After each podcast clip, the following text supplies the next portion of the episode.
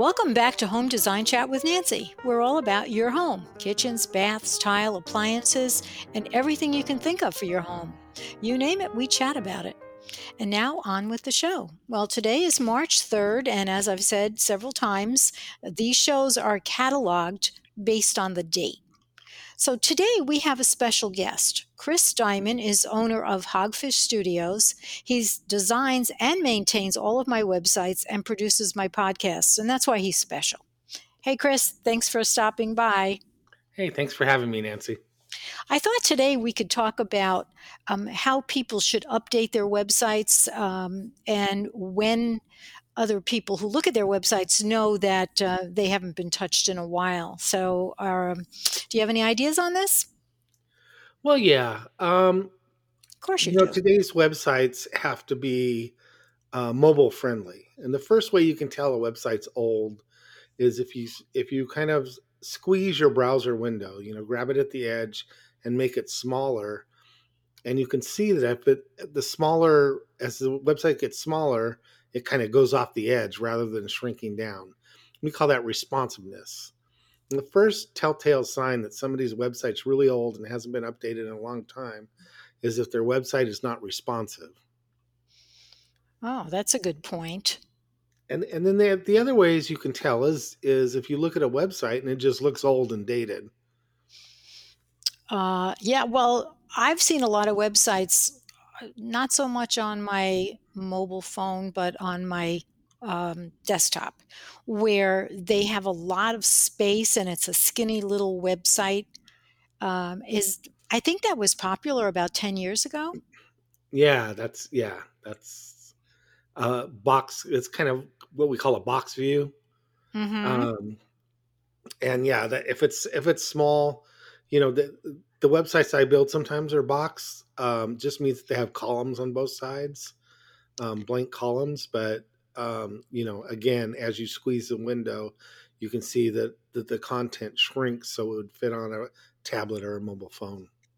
Maybe I'm just freaky about this because I'm on the computer a lot, but I'll see, I can tell a uh, up to date website from an old one. It, it, almost just jumps at you, almost like looking at a picture of a living room from the 60s. You know, it just screams, Hey, I'm old, update me.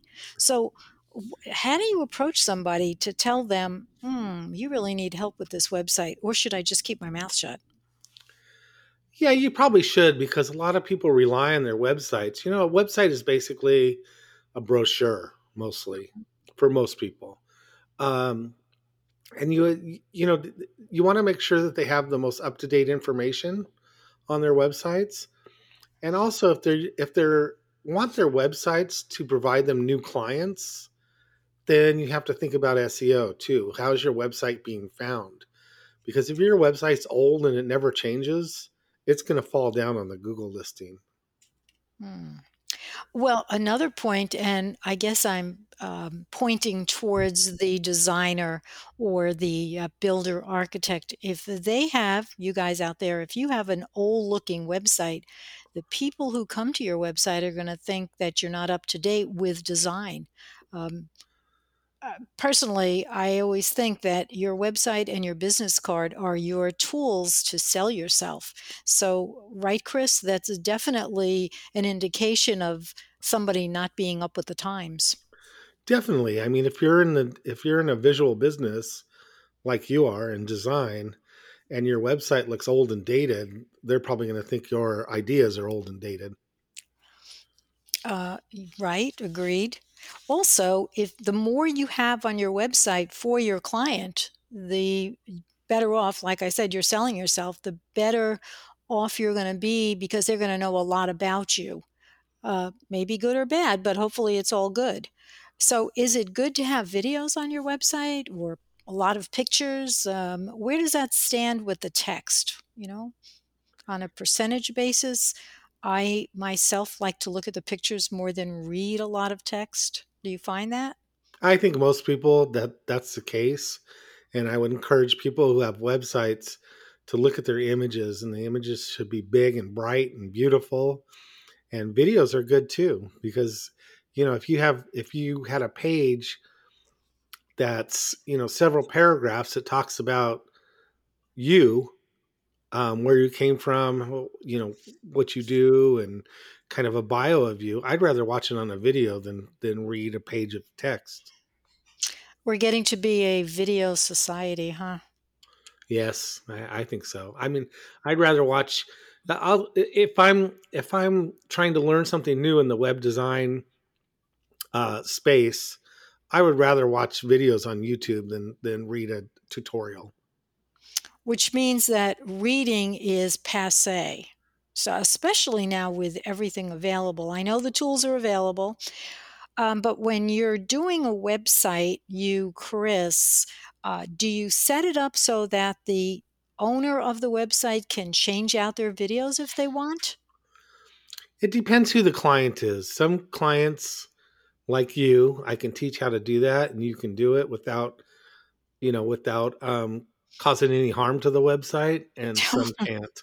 Some sometimes, had, sometimes I've had clients that try to update their websites and you know crash them, and then I have to um, bring them back from a backup.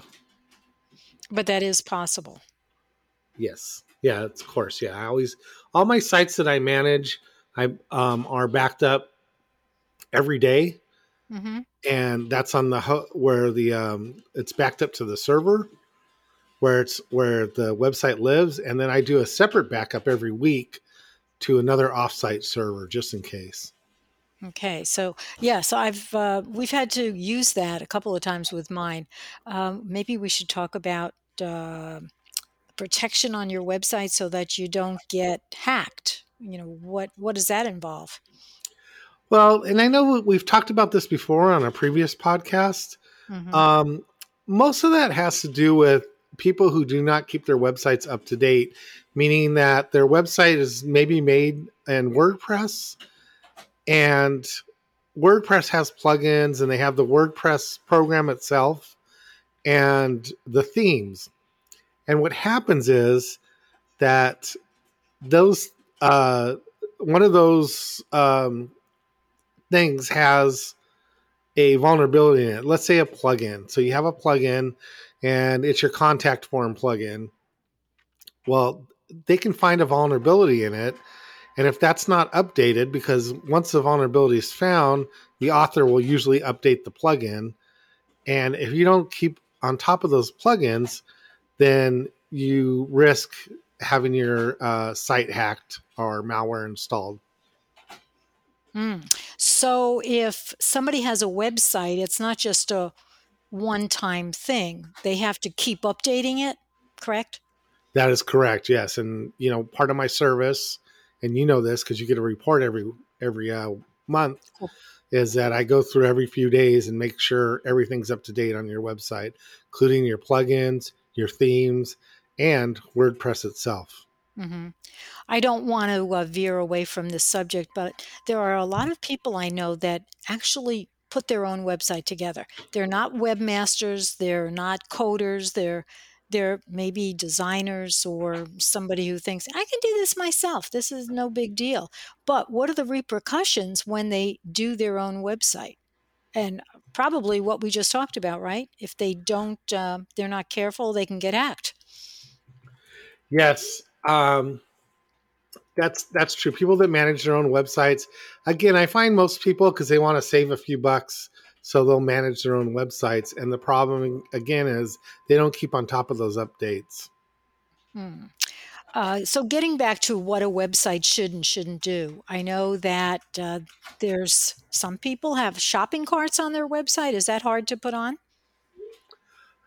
No, there's actually a plugin called WooCommerce that's free um, that's a shopping cart uh, plugin, and you know it takes some time to configure it and get it running correctly. But once you do that, it's free, and the way they make their money is that they um, charge for for plugins. So if you wanted to have it, you know, calculate your shipping automatically, that'd be a plugin through WooCommerce, and that's how they they make their money. So they offer the actual program for free. I use it on one of my websites, one of my personal websites. I sell t-shirts online and it's, it's so far it's worked flawlessly Oh, good. So you know how to do it. So if somebody wants a website with uh, a catalog or something online that they're selling, you could do that, Chris. Absolutely. Okay, so well, let's talk. Uh, let's go back to the images. I, like I said, I'm online a lot and I look at websites some people have, and the pictures are horrendous. Uh, How important are the pictures on a website? Well, it all depends. It depends what kind of website it is. Um, for people in your line, um, because you know you're, you're dealing with a visual product and you want that to look as good as possible. So, you know, I would suggest people who are designers or they're selling marble or selling cabinetry, it's worth having somebody come in and take some professional pictures so it looks really nice. Hmm, If you were if you were selling auto parts, then it's not that important that the, you know, the carburetor looks pretty. Although a pretty carburetor is uh, probably will sell better, or a clean one anyway, right? Yep. Okay, so how do you know when your website is working for you? Well, there's um, different ways to tell. Um, one is if you have a sign up form and people are signing up to get updates, you know, you say, hey, you know, give me your email address and we'll update you whenever we we do something spectacular. Um, you can tell them, but there's also Google Analytics, which will uh, give you tons of information about who's coming to your website, where they're coming from, what their age is, what their gender is, what they're looking at your website on. So, I mean, um, Google Analytics is the best way to see if your website's really working for you. Hmm. And, and to go to expound on that further, I've had clients that pay a lot of money to companies, to marketing companies, and you know they'll say, "Oh, I paid twenty thousand dollars to this marketing company," and I'll ask them, "Well, and ha- did your sales go up?" And they'll say, "No," and I'll say, "Well, then you just wasted twenty thousand dollars." Well, that makes them feel really good. So, like, I probably am asking you this twice. How do you know, or how do you know what to do to make your sales go up? Well, one thing, and I'll give you a hint, is, is if a marketing company comes to you and says that we're going to market your website or we're going to market your social media for you, we're going to manage your social media, you know, have them provide you with with reports to show that what they're doing is effective and is bringing more people to your website because a lot of people don't ask for that they just assume that these people know what they're doing so they must be good and i don't really have to you know pay attention hmm Well, let's um, let's look at the websites for designers. Um how do they market them? You know, what's the best way if you don't want to spend twenty thousand dollars on a marketing company? What do you, what do you do? I would say the best way is to is to through social media. Because that's that's if, especially if you're managing your own social media then then you are in charge of it and it's not costing you anything but time. So your return on investment is really good.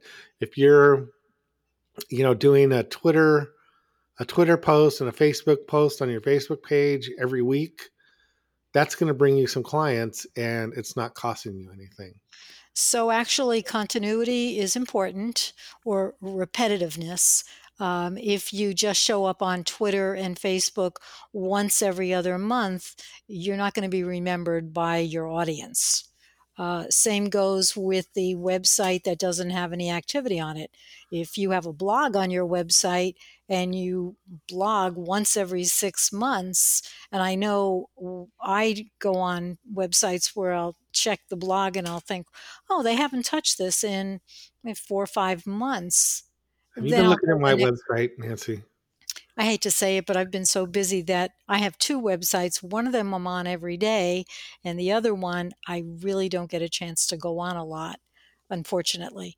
Um, but I should, you know, and that's probably everybody says the same thing. I should. I really should. Are there services that can keep putting stuff on your website if you don't have time?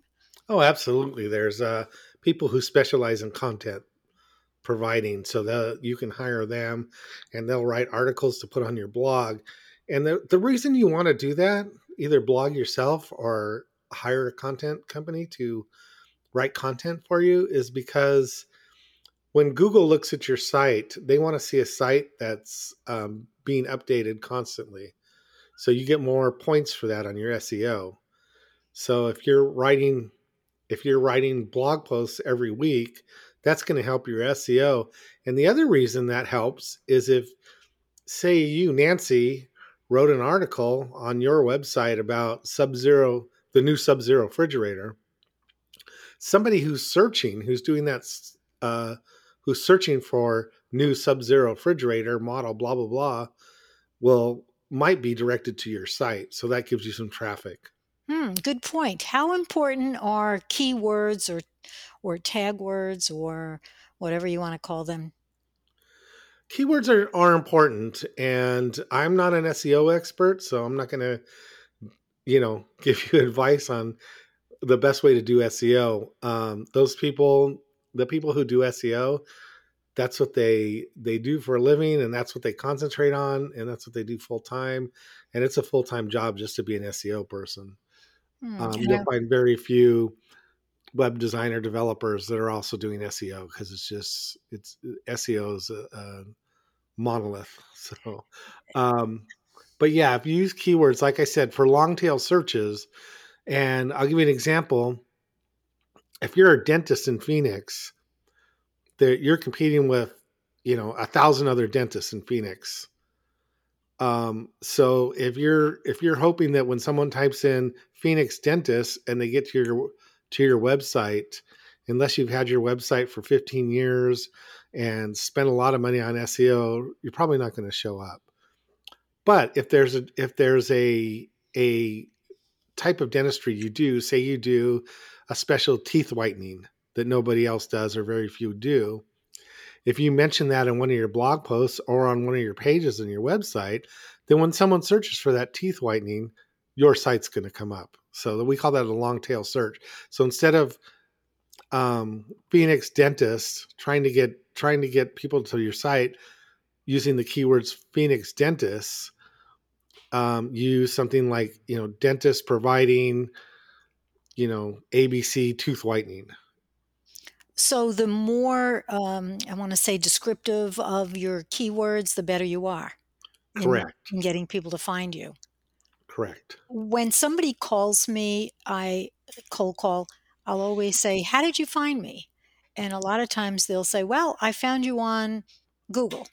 Well, what did you put in? So, uh, people out there who are listening to this podcast, always ask the questions so that you can kind of find out how you were found and if maybe the words you're using are working for you. Good point, Chris. Absolutely. Yes, that's that's a really good point. And if you do hire an SEO person, they can what they do uh, is they will try certain certain keywords on blog posts or on pages and they'll look to see if the traffic goes up and down up or down, and then they'll they'll use that data to move forward on what you know what they're planning to do next. Uh, yeah, well, that's a good point. Um, so, how do we know if a good SEO is going to translate into a good ROI, return on your investment? How do we know that? Well, again, there's there's so many SEO companies, and some are great, and some are not so great. Um, so you know, if you can get reviews on an SEO company or an SEO person, and then, like I said, the biggest thing is to make them show you the results, mm. because a lot of people do not ask for the results. They just say, "Okay, this person's doing my SEO." Um, but if they're not providing results, if they're not proving to you that they're getting more people to come to your website, and you're not getting conversions on those people, meaning that they're calling you, then you're just throwing your money in, a, in mm. the air. And let's face it, if somebody finds you on your website, there's no guarantee you're going to sell your product to those people. It's just that they found you, you might have a conversation with them. So ultimately, isn't it the person who owns the business, who owns the website, should keep track of, okay, how many phone calls did you get off the website, but then how many of those turned into a job? Right, right. Absolutely. And also, you know, a good SEO person can can um, target your audi- audience. So let's say you're doing ads on Facebook. You want to get to the people who are going to become your customers. And so you want to target your audience and the and the more you whittle down your audience, say you're say you do some um you, you pick some you pick some categories of people that that are your audience and say there's 2 million that fit that you know fit that criteria you kind of have to look and see where they're coming from what you know what portion of that audience is calling you and then you're going to whittle that down till you get till you get your audience super pinpointed target because you're paying for clicks. So if people are clicking but they're not calling you then you're kind of wasting your money Mm. So you have to know your audience. You have to focus on who you know. absolutely yes Hmm, interesting. I have a quick question. Sometimes you go to a website and it says uh, it's the 404 error right message. Well, what do you do as the person who owns the website? If they don't go into their own website every so often, they don't know that there's a, can we say, a broken link or something wrong, right? right so you can ask your web person to put a broken link checker that kind of goes scans your site every x amount of days and lets you know if there's any broken links on there Well, can somebody, well, I should back up by saying years ago when I had a website, it wasn't interactive. In other words, I was not able to go in there and add stuff, change text, whatever. Nowadays, and you've set my sites up so that I can go in anytime I want. I can add pictures, uh, videos, text, change things around. Um, that that's easy and fun for me and I couldn't do it years ago. So when there's an error, 404 error, am I able as the owner of the site go in there to fix it or should we always rely and I know what I do because I always call you, but what is the the people out there who uh, find this situation, how do they get it fixed? Can they do it themselves or do they have to call their web guy or web girl or what? well it's like anything nancy i mean you can you know you can fix your own car No, I right? I can't. mean No, you no. could if you really wanted to. You could you know look at some look at some um, tutorials on you know changing your thermostat on your car. Um, but is Oh, that something you really want to do or do you want to just leave that to professionals? So th- yes yes in both cases. You can do it yourself if you want to invest the time to learn how to do it or you can just call your web person and say hey i got a 404 error Yeah, if somebody has a business, but they have time to fix their website, that means their business isn't very busy, I guess. right That's a bad thing. Chris, do you have any last minute hints on uh, how people can update their website or what they should look for objectively looking at their website to see if it's time to remodel? yeah well just go into your website every once in a while and and kind of put the hat on of your customer you know or your client put their hat on and look at your site and say if i was a person set for you nancy if i was a person that was going to remodel my kitchen what is going to what on what this website is going to make me want to pick them over someone else Hmm. and that's what you really have to do you have to put yourself in the place of your customer or client and look at your website and see if that's going to entice you to go with that person Yeah. so, Another thing they could do is send their website to um, their closest friends and see what they think. So you can get some outside um, feedback from people you know. The other thing you can do is go to the competition's websites and try to objectively compare yours to theirs. It's always a good one. Um, and I do notice that some people will actually redo their website and they put it on LinkedIn and they go, Hey, everybody, I just uh, redid my website. What do you think? And nine out of 10 times you're wasting your time, I think, in my opinion, because those people are not looking for your services. You're all in the same boat in LinkedIn. Uh, so somehow you've got to, I guess, maybe ask some friends to then see if they can send out your website to their friends to get some feedback. That's probably more objective, right? That is, and the, and you know the you made a good point that your friends and family are are good judges to look at your website and tell you what they like and what they don't like. But keep in mind that they're not your clients, so they might say, you know, I don't like the red on here, but you know that red appeals to your clients. So you know Mm. you have to you have to take what they say with a grain of salt. Well, the other thing you can do is send your website to a client. And if you get feedback from them, like, you know, I couldn't uh, maneuver through your website, or I opened up this and I couldn't find this, what does that mean? And that's probably the best way. Get the feedback from the people that you're hoping to uh, get business from. And remember what's important to your clients. For you, you know, I would say that your clients probably want to see who you are, what your background is, kind of a bio on you, and they also want to see some pictures of of projects that you've completed. Right. That's that would be the two mo. If I was a client looking for a kitchen remodel, those would be my two main factors I, I would take from a website. Hmm, good point.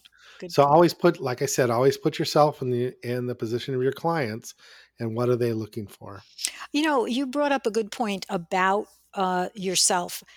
You can go into almost any website, whether it's for a designer or for a business, and they'll say about us. And how intricate should that description be? I've seen some where they're giving you their whole life history. And again, too much text, too much information.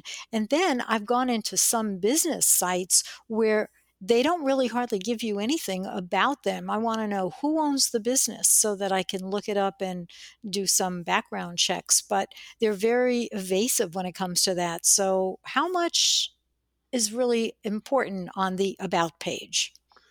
Well, again, I would look at it in the sense of, you know, if I was a client, what do I need to know about me? Um, does the fact that I, you know, like to water ski is that important to somebody's looking for a website? Probably not. Yeah, probably not. Um, the fact that I've, you know, um, helped organize three WordCamps, which is the WordCamp uh, WordPress conferences in Phoenix. Um, that's probably important. So that you know, you kind of weed the stuff out, and nobody wants to read three pages about you, right?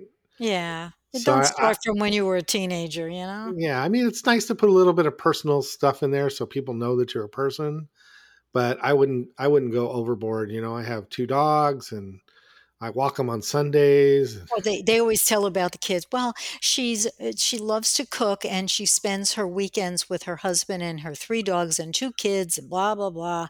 Nobody really cares about that. You Yeah, can bring that up when you that. meet the people. Right, right. Yeah. Hey, on that note, Chris, we have to say this has come to an end. I want to talk about our wonderful sponsor, Thermador.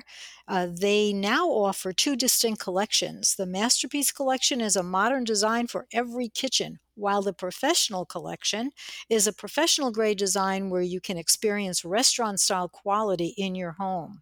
So when you're doing your kitchen, if you're more contemporary, you're more of the masterpiece collection. And if you like the way industrial kitchens look, go for the professional collection. Thermador is luxury that lasts, empowered by design and led by innovation. To learn more about Thermador, you can go to thermador.com. So, Chris, it's been a joy as usual. Yeah, it's been fun, Nancy. I like doing podcasts with you. Yeah, especially since you um, produce my podcasts.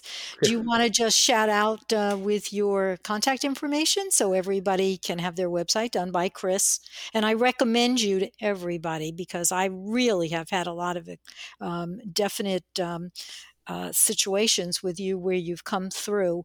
We didn't even talk about hacking, and we do a podcast where we talk about how to avoid being scammed and hacked, and we'll talk about that on another podcast. We do this every so often so people can realize the importance of doing things so that you don't get hacked or scammed. Right, Chris? Yes, absolutely.